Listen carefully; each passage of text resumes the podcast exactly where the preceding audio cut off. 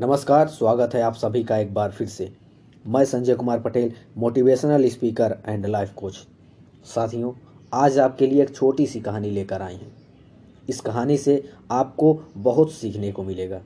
तो इसलिए मेरी गुजारिश है कि आप इस कहानी को बहुत ही ध्यानपूर्वक सुने। इस कहानी का शीर्षक है, सीखना है जीने की कला।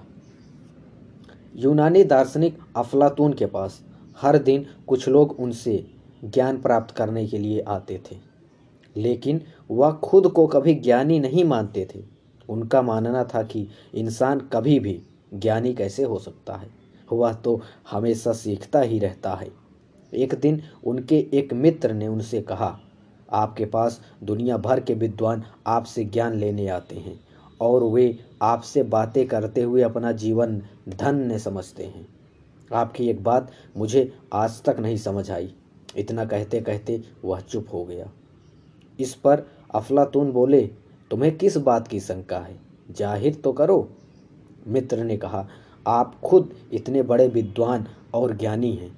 फिर भी मैंने देखा है कि आप हर समय दूसरों से शिक्षा लेने को तत्पर रहते हैं। वह भी बड़े उत्साह और उमंग के साथ। इससे बड़ी बात है कि आपको साधारण व्यक्ति से भी सीखने में कोई परेशानी नहीं होती है। आप उनसे भी सीखने को तैयार रहते हैं। आपको भला सीखने की ज़रूरत क्या है? कहीं आप लोगों को खुश करने के लिए तो उनसे सीखने का दिखावा नहीं करते हैं। अफलातून ज़ोर ज़ोर से हंसने लगे। इस पर मित्र ने पूछा, ऐसा क्यों? अफलातून ने जवाब दिया कि इंसान अपनी पूरी ज़िंदगी में कभी कुछ भी पूरा नहीं सीख सकता। वह हमेशा कुछ ना कुछ अधूरा ही रहता है। और फिर हर इंसान के पास कुछ न कुछ ऐसा ज़रूर है जो दूसरों के पास नहीं है। इसलिए हर किसी को हर किसी से सीखते रहना चाहिए। और फिर हर बात और अनुभव किताबों में तो नहीं मिलते, क्योंकि बहुत कुछ ऐसा है जो लिखा नहीं गया है, जबकि वास्तविकता में रहकर और लोगों से सीखते रहने की आदत आपको पूरा नहीं तो पूर्णता के करीब ज़रूर ले जाती है। सीखने की कला आ जाए तो समझो, जीने का तरीका आ गया साथियों, इस छोटी सी कहानी में बस इतना ही।